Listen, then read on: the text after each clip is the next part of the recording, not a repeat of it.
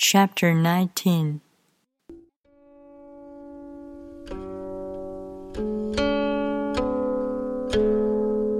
Throw away holiness and wisdom, and people will be a hundred times happier.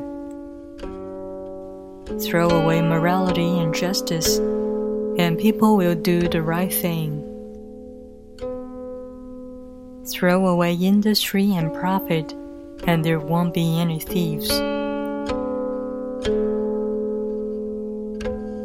If these three aren't enough, just stay at the center of the circle and let all things take their course.